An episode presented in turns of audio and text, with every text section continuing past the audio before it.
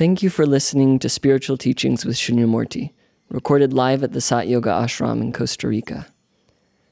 To join us for a life changing meditation retreat, or to make a donation to support this transformational work, please visit our website, www.satyoga.org. To access more teachings or guided meditations from Shunyamurti, please visit the members section of our website or our YouTube channel, Sat Yoga Institute. Namaste.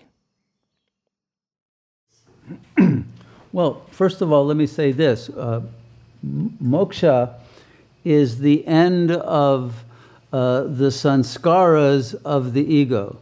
So uh, when the, uh, the, the ego and then the, the deeper, the subtler sanskaras of the soul must also be dissolved. When those are dissolved, the consciousness is, is, is immersed in the absolute light. That consciousness does not come back into a, a future time. So it should be very clear. The ones who will come into the future time are those who did not achieve complete liberation. Once there is complete liberation, yes, that's it.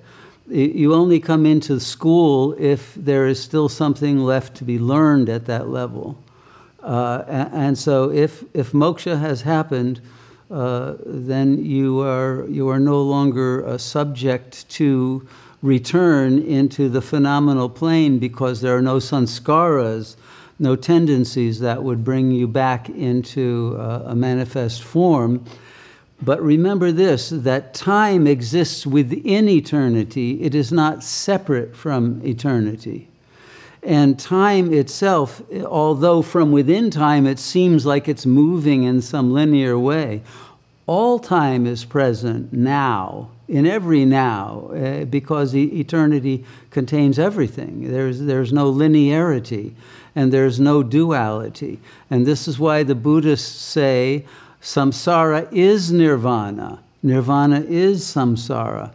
So it can be that a liberated being is it, it, not with any sanskaras at all, is nonetheless brought back as an avatar for a specific function, but without any identification with the body, which is what a, an avatar means. So even if that were to happen and, and one was to uh, appear within the, the frame of reference of the timeline of, of a, a world process, the actual consciousness not the bodily uh, vehicle of that consciousness, would not be in time, but would still uh, be in eternity. Nothing would have changed. And this is why we can understand Sri Ramana, who indeed got moksha and, and lived in that state of liberation, but his body didn't disappear. It, it, didn't, it didn't leave the plane of phenomenality.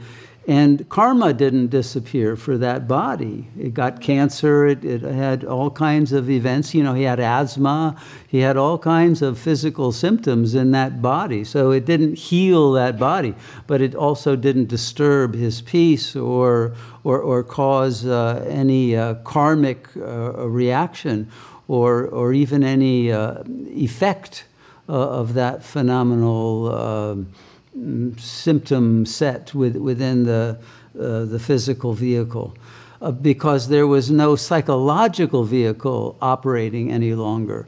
The, the soul was pure spirit and, and, uh, and liberation was complete. But that doesn't mean that to others there will not be the appearance uh, of a, a, liberated being, uh, apparently as a bodily being.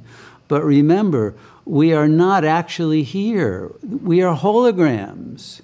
We have projected our consciousness into this plane. None of us is actually here, and none of us is actually separate from the one self, even now. So no one actually becomes liberated. That's why it's not a conclusion to anything, because you started out liberated.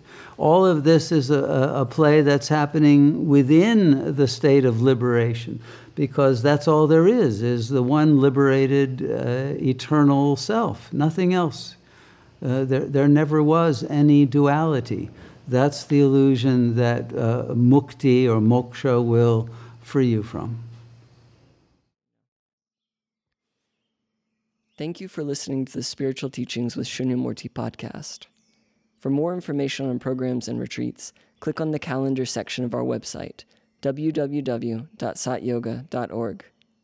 Our work is made possible by the generous support of our listeners, viewers, and members. To make a donation, please visit the donate page of our website. We thank you for your support in our mission to share this timeless wisdom with the world.